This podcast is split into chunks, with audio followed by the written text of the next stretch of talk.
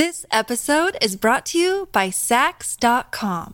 At Saks.com, it's easy to find your new vibe. Dive into the Western trend with gold cowboy boots from Staud, or go full 90s throwback with platforms from Prada. You can shop for everything on your agenda, whether it's a breezy Zimmermann dress for a garden party or a bright Chloe blazer for brunch. Find inspiration for your new vibe every day at Saks.com. Mom deserves the best, and there's no better place to shop for Mother's Day than Whole Foods Market. They're your destination for unbeatable savings, from premium gifts to show-stopping flowers and irresistible desserts. Start by saving 33% with Prime on all body care and candles. Then get a 15-stem bunch of tulips for just $9.99 each with Prime. Round out Mom's menu with festive rosé, irresistible berry chantilly cake, and more special treats. Come celebrate Mother's Day at Whole Foods Market. This episode is brought to you by Shopify. Do you have a point of sale system you can trust, or is it a real POS? You need Shopify for retail. From accepting payments to managing inventory, Shopify POS has everything you need to sell in person. Go to shopify.com slash system, all lowercase, to take your retail business to the next level today. That's shopify.com slash system. Welcome to the New Books Network. Hello, everyone, and welcome to the New Books Network podcast. I'm Deidre Tyler, host of the channel. Today, we'll be talking with Leslie Deschler Kasanic. And if I'm mispronouncing your name, please stop me. Zarada, Zarada Lopez Dialgo. So pronounce those names again, please. Leslie Deschler Canossi. And Zoraida Lopez Diago. I think it's the Canossi. That's that's the tricky one. And they are editors of the book Matrilineage, Black Matrilineage, Photography, and Representation, Another Way of Knowing. How are you guys doing today? We're doing great. Uh, thank you so much for having us. Leslie and I are so honored to be on um, this podcast and to be in conversation with you today. Yes, indeed. Thank you so much for inviting us. Thank you for being on the program. Can you start by saying something about yourselves and how you got started on this particular project? Um, so I am a, this is Zoraida here. I'm a photographer, a curator, um, and also a wife and a mother of uh, two little boys. Um, you know, a lot of my photography work, both as someone behind the camera and in front of the camera, as a curator, really focuses on stories around women and girls, especially women and girls that go underrepresented.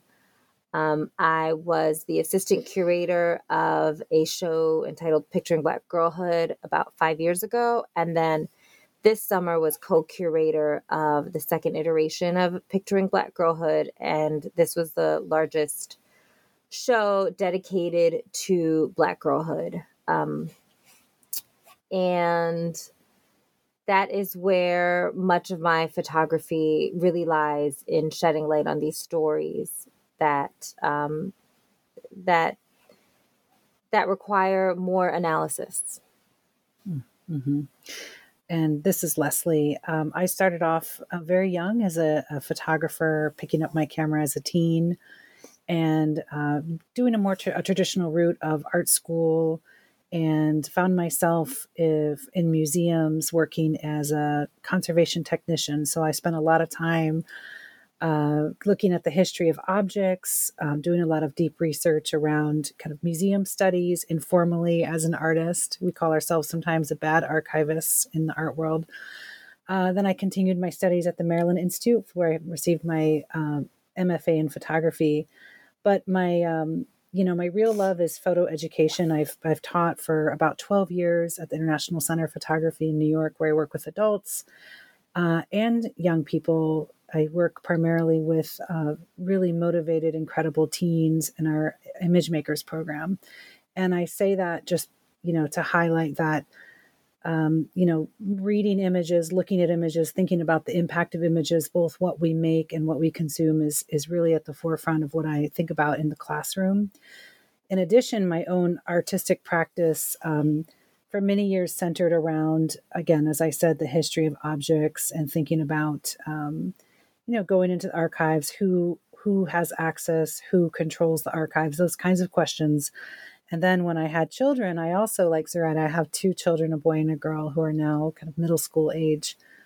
Um, I turned the camera more so onto my family um, at their birth, more so out of necessity, um, being the primary caregiver, and really started digging into intimacy, family, um, thinking about the role of mother as artist, and uh, both you know both visual studies of mother of artists but also what it means to work within that space. And then more so leading up to this book project really thinking about the role of motherhood in different ways that maybe perhaps motherhood has been used to both oppress and um, you know um, support systems that uh, aren't you know support systems that aren't necessarily pro woman um, and ultimately support systems of white supremacy. But I might be getting a little bit ahead of myself. Mm-hmm. Um, and then at some point, I guess in 2016, Zoraida and I met uh, both as artists. And then we started really looking at the work of uh, female w- women photographers and really thinking about ways in which we were very interested in thinking about the ways women in particular use the camera to tell personal stories. Um, so, Zoraida, do you want to talk about the origins of women picture and revolution, maybe, as it leads to? Sure. Um, so, I was in a show about maybe seven, no, maybe like about nine years mm-hmm, ago now, mm-hmm. um, because it was before Marcel was born. Um, I was in a show and Leslie was the printer. And so I needed um, a couple prints and met Leslie then. And then when my husband and I first started dating, he wanted to get one of my images printed. And so I called Leslie um, and she met us in the city and um, she was able to make this beautiful print. And then um, we always remained in contact. And when I moved uh, outside of the city, um, I moved in with my then boyfriend, now husband. Um, and we started a life up here. Leslie and I were still in contact. And I think kind of the origins of our um, friendship and our relationship really reminds me of how mothering and how mothers exist. Mm-hmm. So I needed a stroller, and Leslie had this beautiful stroller. And so my husband and I went down to Brooklyn and got this stroller and a carrier for the baby. And it's just kind of the way that women and mothers and women who mother just nurture one another, support one another, kind of really make sure that we have the things that we need, both physically and, and mentally, to do the incredibly rewarding but tough jobs that we do. Mm-hmm. And through that, we just kept on talking about photography and about shows um, and about different work. And then I co curated a show called Women as Witness. And that show was a show in Brooklyn that we did with actually one of the photographers in the book in the book, excuse me, Kiana Mestrick and Leslie offered to print the images in that show that came from um, women who couldn't send us the work. So we had a woman in India, for example, who was documenting um, other women who were getting like burned by acid. Mm-hmm. Um, we had a, another woman from Northern Europe. Um, just, you know, amazing work, but work that was hard and expensive to get to the US. And Leslie graciously offered to print the work for that show.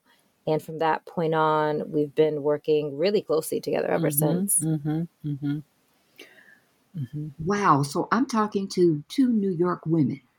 Yes. Mm-hmm. we, we we moved up to Hudson Valley. So we both live in Beacon, New York, which is about you know maybe an hour and a half from New York City. So we're we're very fortunate to have the mountain outside our door, but also access to you know the great cultural center of New York City where we go in often. Um, and so we're we're very lucky. So that's where we are in the world, and we're about for you know maybe a two minute drive. And if you in the book if you read i'm sure you saw in the i think it's the acknowledgments how during the pandemic this, this book was about a four four year process.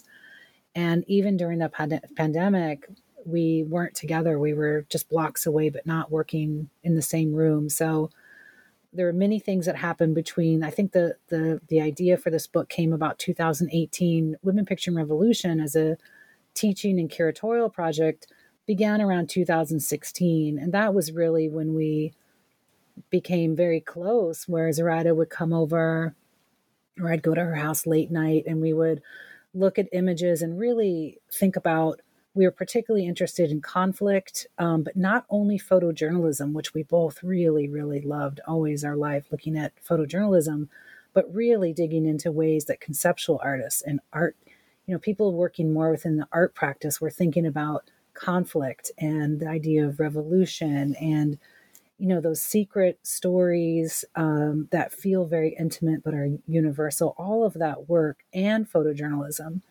And that's really around 2016 we just you know we wanted to find other people to talk with so we created a series of panels and classes um, at the international center of photography at columbia university and really i mean i can't speak for zoraida but i think it was more of an excuse to work together and spend time in research because you have to remember we both work and we have children and busy, you know, obligations to our community, but this was our special time. Um, so that's really when things started coming together. And then this book really emerged out of a course we did at um, Columbia University in 2000, I think 18. Mm-hmm. Is that right? Yeah, um, I was a consultant at the Institute of Research for African American Studies at Columbia University. And through that, Leslie and I taught a half day course on Black women in photography. Mm-hmm. And we were able to have two really incredible women and photographers join us um, as, as guest speakers. One was Nona Faustine, and the other was Ayana V. Jackson.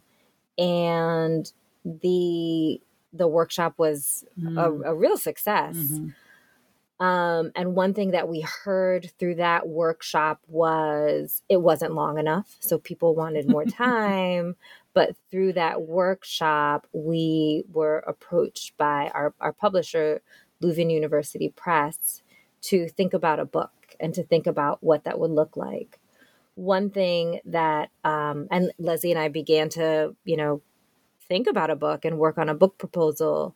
But one thing that we wanted in the context of an academic volume was to have room and give space for who is the authority. Mm-hmm. And as you see in our book, it's a mix of um, researchers and professors and um, folks from the academic world, but also mothers, Black mothers with deep knowledge of what it means to be a black mother mm-hmm. especially what does it mean to be a black mother in this particular time period mm-hmm. and how those women black mothers are experts in all that they do and how they deserve the the respect of being considered an expert that they're often not given in the realm of academia. Mm-hmm. So we mm-hmm. wanted to include that in our book too. Mm-hmm, mm-hmm. And so many of the, you know, it came together really joyfully in that many are there, many of the contributors are, you know, very well known artists and um, essayists, but there are a few emerging voices. Also, with the structure of the book, we have some more formal type essays. There's a poem. There's a color plate section in the back that we curated. There's interviews. interviews. Uh, so we really wanted to kind of break up um, that format as it would reflect the conversation. Um, if you, as if you were having a conversation in a room, not unlike the incredible group of people that showed up at that Columbia moment where Nona Faustine and Ayana Jackson shared their work, both who are highlighted in the book. Ayana in the color uh, curated section in the back, and Nona's in the intro, and Nona has an essay all to her own by Jonathan Michael Square, who also showed up um, at that At that workshop. at that workshop with Ayana. So it really is like come together, kind of full circle, and it was such a, a beautiful mix of of voices we feel um, throughout the the volume. Tell us why do you think this project of Black motherhood is so important even for the future? you know uh, one thing that um i think is is really important when we think of black motherhood we often don't think of or I, I i shouldn't say we but like mainstream society doesn't think of black mothers as being very multi-dimensional. The, the the images can often be very one note Mm. and not positive. positive. And black mothers have every emotion. Black mothers are joyful. Black mothers experience pain but they also experience joy. They experience laughter. They experience um, community. You know the the essay um, by raisa is one of my favorite essays and it talks about these black women and these black mothers who um, supported themselves in being able to go out and Mhm. still feel like a woman Mhm. and still feel very joyful and that image um that's in the that's in uh Raisa Williams essay the three black mothers in a Cleveland cabaret cabaret excuse me of these women in front of that wicker chair you know that speaks to i think so many black families. I grew up with one of those chairs in my house. I think my mom had it till you know very recent. Um and it just shows that black women are just so much more than what we've been told Mm. visually or literally Mhm. and to me that's just the important thread to carry um, through the future hmm And also, as as you know, there's so much more beyond what you see as in in media of just trauma and grief, right? So uh, we just we're very intentional about including essential parts of history and legacy, but also really highlighting all the things that Zoraida just mentioned about love, joy, community, creation. Looking i love that you asked the question in terms of future. Um, we were also very intentional about you know working with essayists who maybe were talking about more difficult things you know images that went viral or are there a couple chapters that do address these these tough images and we you know in agreement with the essayists left those out of the book uh, not because it's um, you know not happening, not because it doesn't exist, but in this particular vessel, we wanted to lift you know other ideas of creation and representation. The CDC indicates that Black women are four times more likely to die as a result of childbearing. Um, how did this play a role in the selection of the various pictures and photographers? Mm. These uh, ideas are more explored in the essays. There's two or three essays in particular uh, visualizing Black motherhood and health. And then there's uh, Black Birth Matters, a conversation with Andrea Chung, um, one of the artists who are featured in the back um, by Nicole Caruth.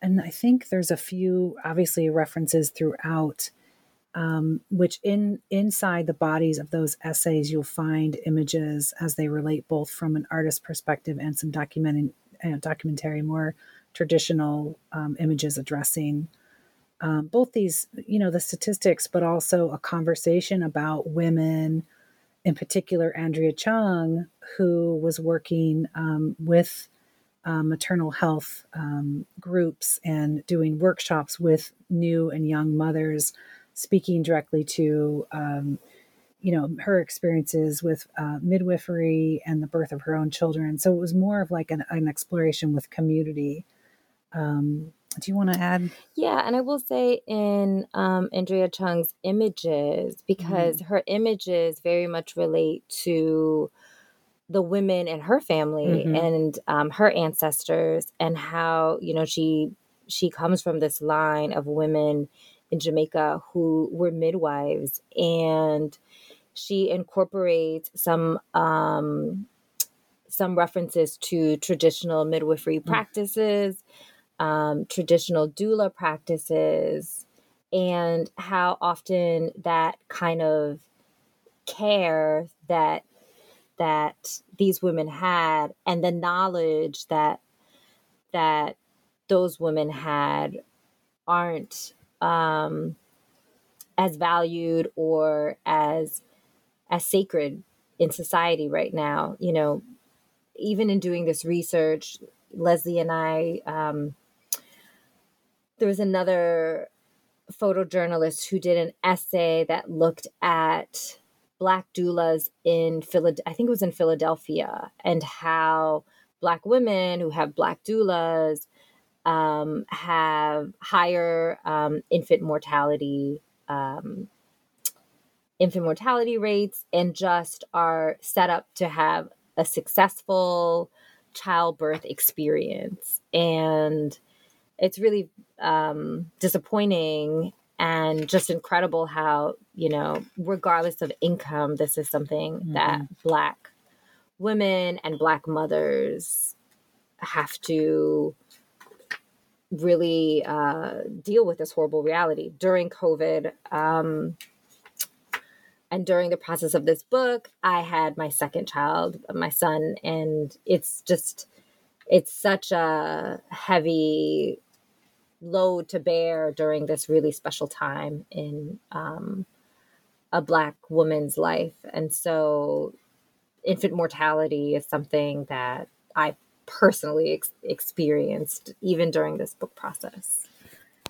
Yeah, I think that um, chapter 11, Hayley Eshkol wrote, again, at Worth a Thousand Words, it's titled Visualizing Black Motherhood and Health. She did a really beautiful job of choosing images in that particular uh, body of the essay. There's one image of a young mother um, that was found. It, it, went a bit viral online, but it was uh, from Instagram, and it's a, a young mother, pregnant, a black woman in front of the Capitol with a sign. So it's a protest picture that's quite powerful. So that is something that also with this book, folks were bringing in images they found on social media was very important to talk about. You know. Um, in relation to how images travel in digital culture, then she has an image by uh, Miranda Barnes, uh, which was a New York Times piece about um, uh, miscarriage at work and mm. Black mothers and miscarriage at work and, and violations in the workplace and that caused miscarriage. Then she has two more um, images that are, I would say, are more towards kind of art conceptual layers where uh, folks are are gathering together in community.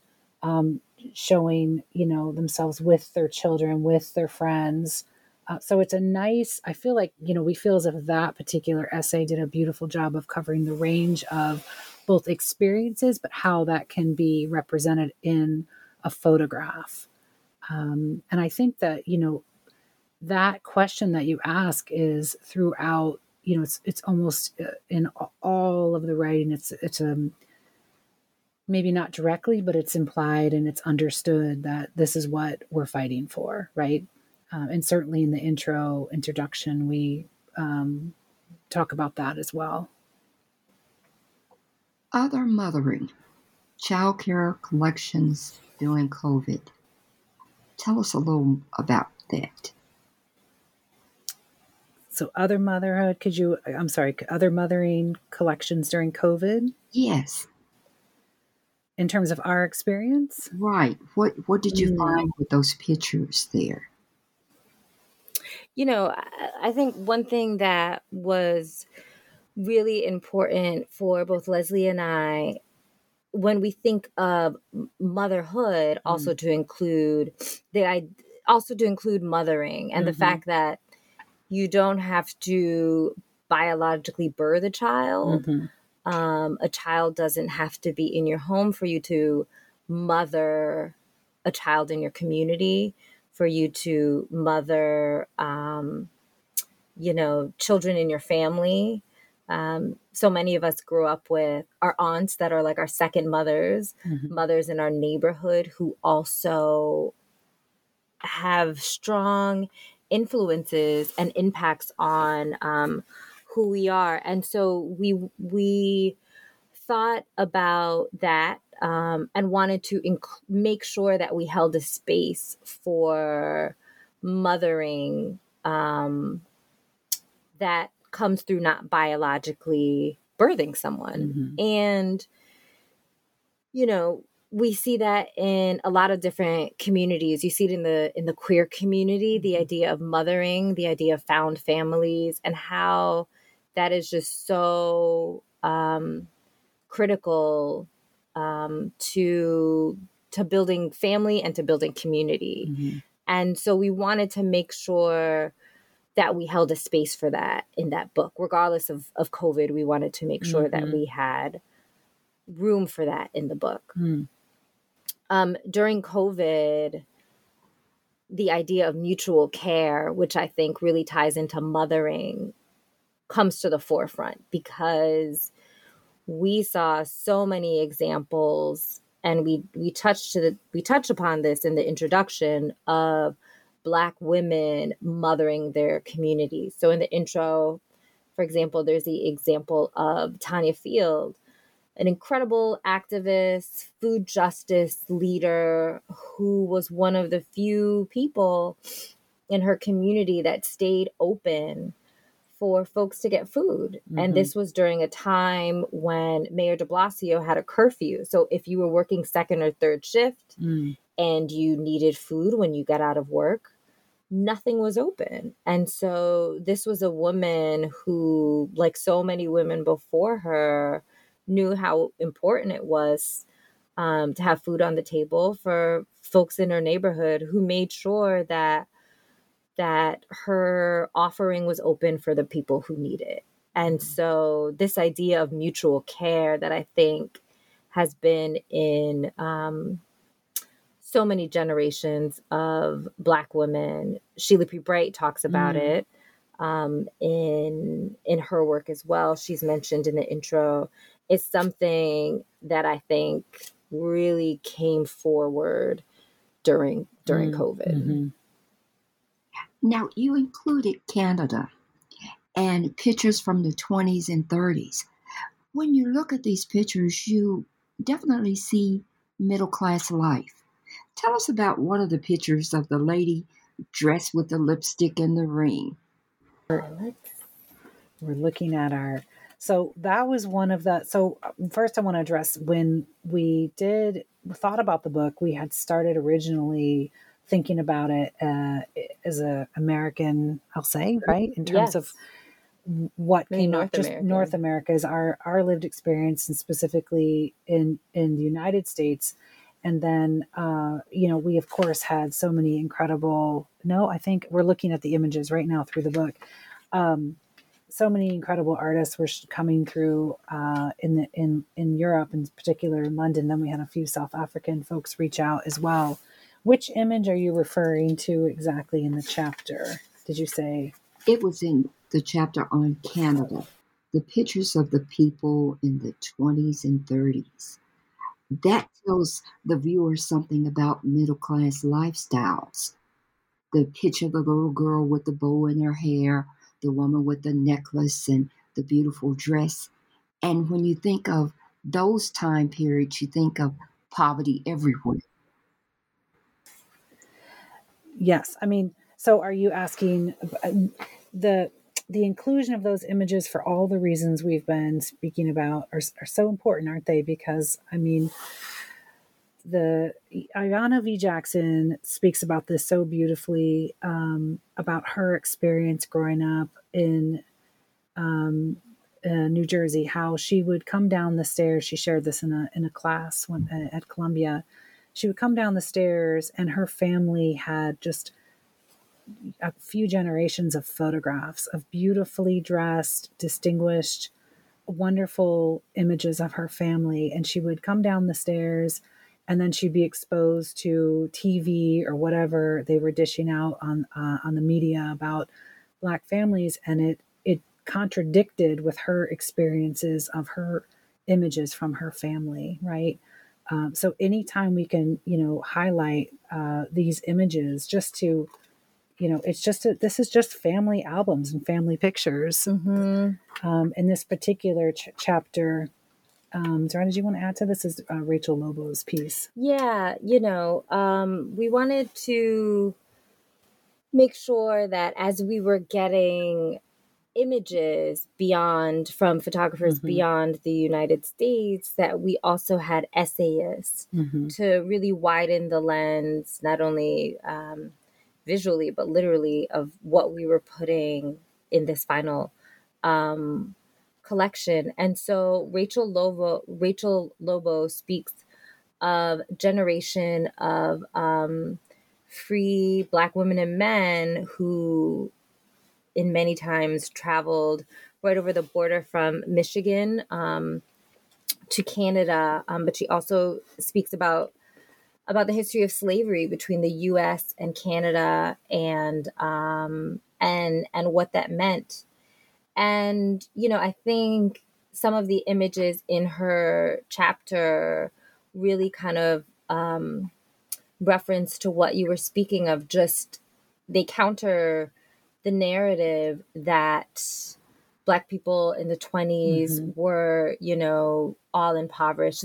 Black people at at, at any age, in, in any decade, are a spectrum, right? And how do we show that? Um, how do we show that spectrum? Um, another chapter that focuses on family pictures also talks about um, it talks about Paul Robeson's wife and how she was going to Africa. She was going to South Africa and she took these images of um, folks in Africa that were much more dignified than what so many people, both black and white, in America were seeing at the time. And she was really talking about the connections between black people in the US and Africa. So Islanda Goodrobeson was trying to make this strong um, connection and lin- lineage between um, black people here and black people in Africa. And in you see some of this kind of sense of mothering in some of the images. So she, you know, is like she she puts her arm um on one of the children, like on his shoulder in, in some of the images. And you know, we wanted to at every age kind of really counter the mainstream narrative that you hear of black people and black mothers in particular. Mm. This episode is brought to you by Saks.com. At Saks.com, it's easy to find your new vibe. Dive into the Western trend with gold cowboy boots from Staud, or go full 90s throwback with platforms from Prada. You can shop for everything on your agenda, whether it's a breezy Zimmermann dress for a garden party or a bright Chloe blazer for brunch. Find inspiration for your new vibe every day at Saks.com. This episode is brought to you by Shopify. Do you have a point of sale system you can trust, or is it a real POS? You need Shopify for retail. From accepting payments to managing inventory, Shopify POS has everything you need to sell in person. Go to shopify.com slash system, all lowercase, to take your retail business to the next level today. That's shopify.com slash system. The chapter Lessons Not to Be Passed On Ex Incarcerated Black Mothers. Tell us about those pictures because when you would look at them, you would see smiles, but yet they didn't know the people in the picture. You mean in terms of the photographer's experience with the okay. Um, you know, this essay looks at the portraits. It's this is a long it, it analyzes the portraits of the inner lives, voices of African American women by Paula C. Johnson, which was a project in 2003. And then these are images from Sarah Bennett, I think that you're referring to. Uh, you know, in, in terms of the actual photographs that you ask about, you know, this particular photographer spent quite a bit of time getting to know the women. I don't think uh, this is not one of the moments where folks just come in and make the images. This is a long term project where um, Sarah Bennett had a relationship with um, Paula, and then there was a, a, a, where they would meet and speak with women over multiple visits. So I think just in terms of, of photography, um, this is the kind of work. You know, if it had been a situation where you know in our in my field we call it you know you never want a photographer who just parachutes in right um, so certainly these are warmer images really listening to the stories, taking audio and notes, and having a long term relationship where you check back is the kind of work that's highlighted here. Um, so, is that does that answer that question? It's um, there is a bit of a warmth. Go ahead. Yeah, you know, and and I would say also, um, I've done some work around uh, mm-hmm. photography and women, uh, incarcerated women, both when they were incarcerated and when they were released. And the overriding idea in most people's mind is that these women are these kind of mm-hmm. horrible, hardened criminals that need to be cast away.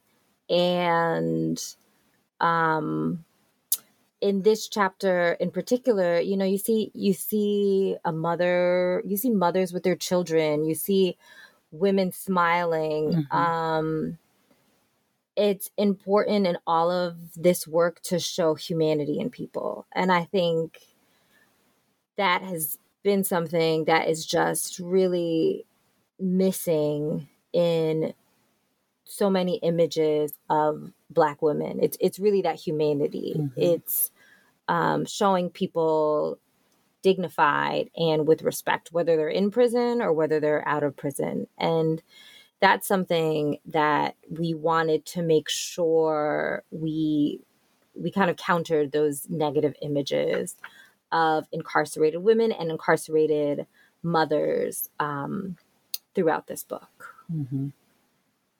Now, I thought it was interesting you included a reference to a film, one of the authors of one of the essays.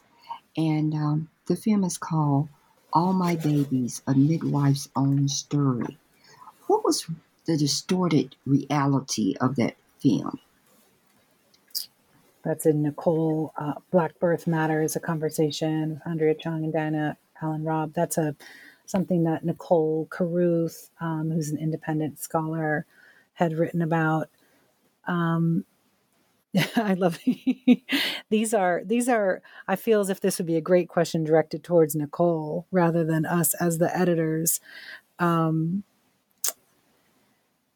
it's isn't it that was intended that that image have you seen did you get a chance to see parts of that are you familiar with that um you are okay I mean, it, it, as Nicole points out, it was intended. So this piece was made intended to educate um, the lay midwives of the Deep South. And um, to the best of my knowledge, there were over 100 teaching points to incorporate. Um, and the film did find a wider a wider audience.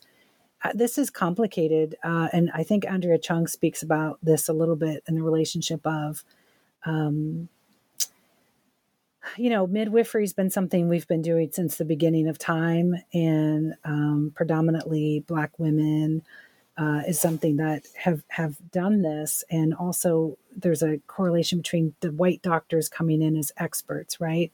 So I think, in a way, um, you know, I think the this is a tough one, Zoraida. Yeah, you know, I I think these these white doctors and nurses come in, as Lizzie was saying, as experts. Right. And as much as they really hate and loathe these Black women midwives um, and doulas, Andrea Chung talks about how these midwives and doulas were considered dirty, right? And their mm-hmm. practices were considered dirty, but they had this really deep knowledge um, and knew how to birth babies mm-hmm. and how this knowledge would go back generations and generations. These were uh, midwives who birthed um, black children who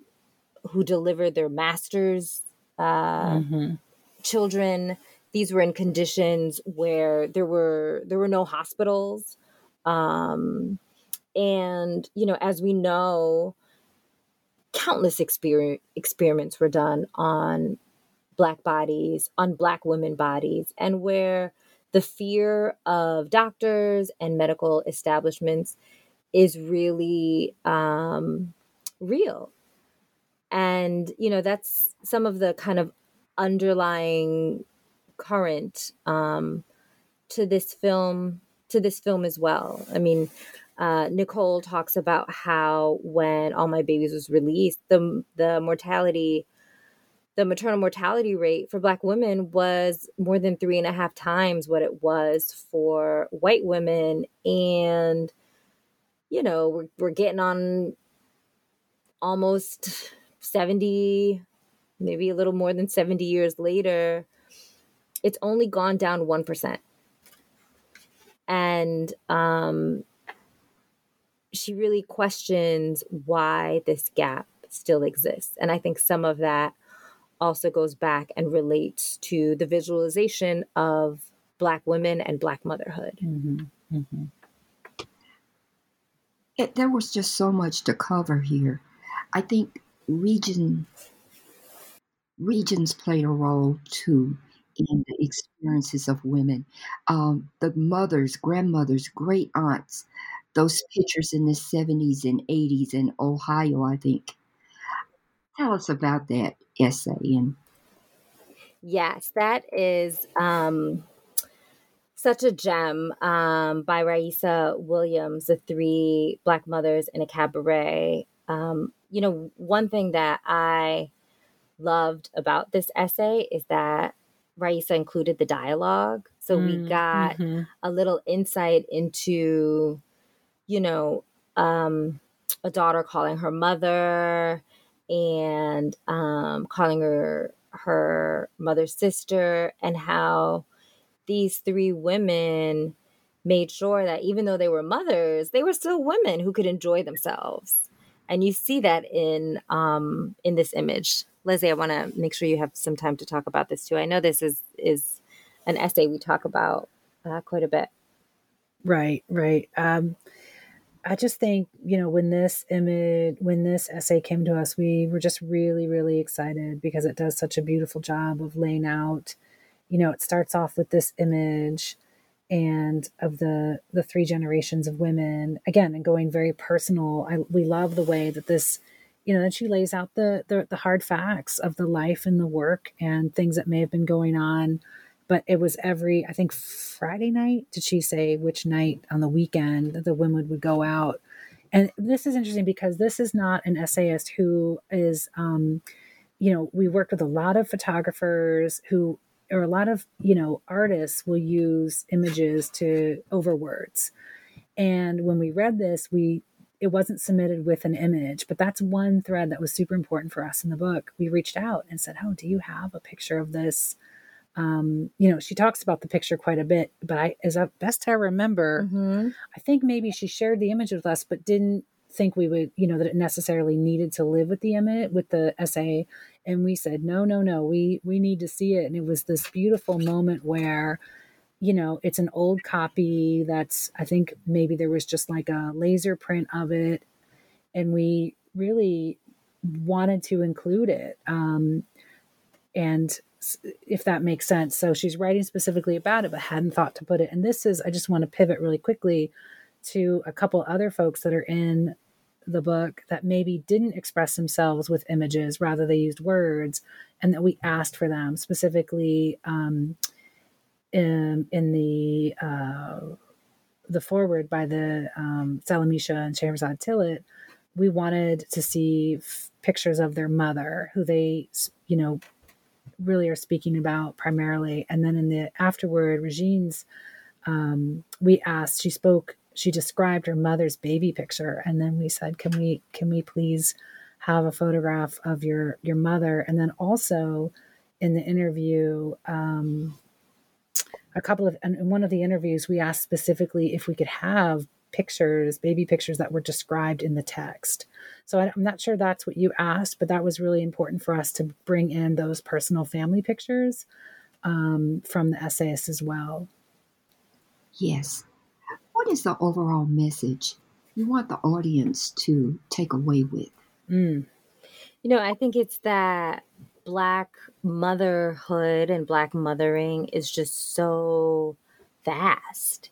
And the visualization of that deserves to be as vast as it is.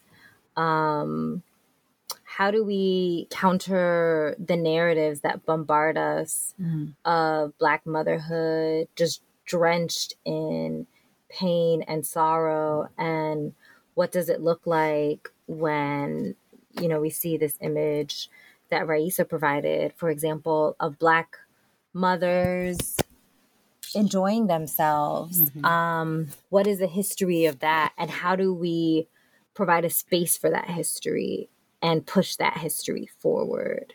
How do we show the complexities of Black women and Black mothers and the people who mother who are mothering in our communities? Mm-hmm. Right, and we really, you know, um, this this volume has so many different you know, so many voices included, and we really think about it. I mean, I'll speak for both of us on this one. This is really just a starting point. Mm-hmm. and we're just so, you know, there's all this incredible work that's been going on for generations, um, writing, especially particularly in within Black feminist writers and artists that exist, and we would we really are looking for places to bring it all together. Um, you know, with the visual language of photography and representation. So in many ways, although this took us so long, we feel like we're just getting started, yeah. right? We're in the midst of, you know, setting up panels and events where we get to kind of talk to some of the artists paired with the essayists and and really get into it but it really feels like because your question was future focused that this is just the beginning of this kind of conversation um, in this iteration for us. There's so much incredible scholarship out there, so many incredible artists addressing this, um, you know, these these these conversations. Um, so we're, you know, it's just so important to have it in one place for us now. And you know, we've been thinking a lot about there were a few key images and a few key artists that really we just had in mind the whole time. Zoraida had mentioned Sheila Pree Bright, and I don't know if you have the picture in front of you um, in the intro. You know, Sheila is an incredible mm. artist who's been just making work for a couple of decades, but primarily in the past, you know, years, really showing up, um, photographing protests within Black Lives Matter, and just and really just doing it. And she's just incredible. And she was uh, somehow ended up um, being um, offered a public art piece in Atlanta for the celebration of the 2019 Super Bowl. And I don't say somehow lightly, I'm sure it was a really rigorous choice they made and the perfect person for it. And if we have to think about one image that really speaks to the, the, the inspiration for the book, she wanted to do a piece. Um, she wanted to do something to to commemorate to to work with the women, the mothers who had lost their children to police violence. So she came together um, with a couple of mothers, and they created uh, a, a, weekend, a safe space, a retreat for these mothers who had, who had experienced these terrible, terrible things, and who were all doing the work of activism to change the laws and and and pursue justice but she took the time rather than you know just going in and photographing them to create a retreat for the weekend um, which we've always we always talk about this and she did this beautiful portrait of 10 women and they she treated them to massages and meals and they spoke and they cried and they laughed and they had an incredible time and as a result She has this incredible image, um, and I believe there's rose petals at their feet. And to us, that really speaks to both a history documentation, but also future, you know, future iterations of this conversation, if that makes sense. Mm-hmm. Well, I've taken up enough of your time. Can you tell us the next book you're working on? you know, Leslie and I, we we dream of the next book, and we're really interested in a few things in this particular moment. A traveling exhibition Mm-hmm.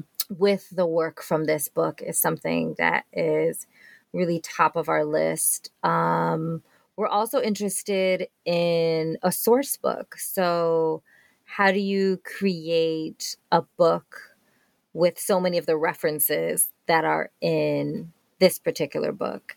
And also interested in pursuing the idea of more of a um, photo forward book around um, motherhood and Black motherhood in particular. hmm And with all of that, something that we really appreciate is, um, you know, anywhere that we do this work, there's there's always an element of conversation, of public programming to really extend who's who's having these conversation or who's involved in the conversation. That's Mhm. something that we're really excited about. So hopefully the next one won't take four years, but we did have many things in between, including a beautiful little Zaretta had a beautiful baby Mhm. so but we're so thankful for you for taking the time today and and and digging into this with us um it- it's it's deeply meaningful to us to have this conversation Thank you so much for being on the program. Thank you.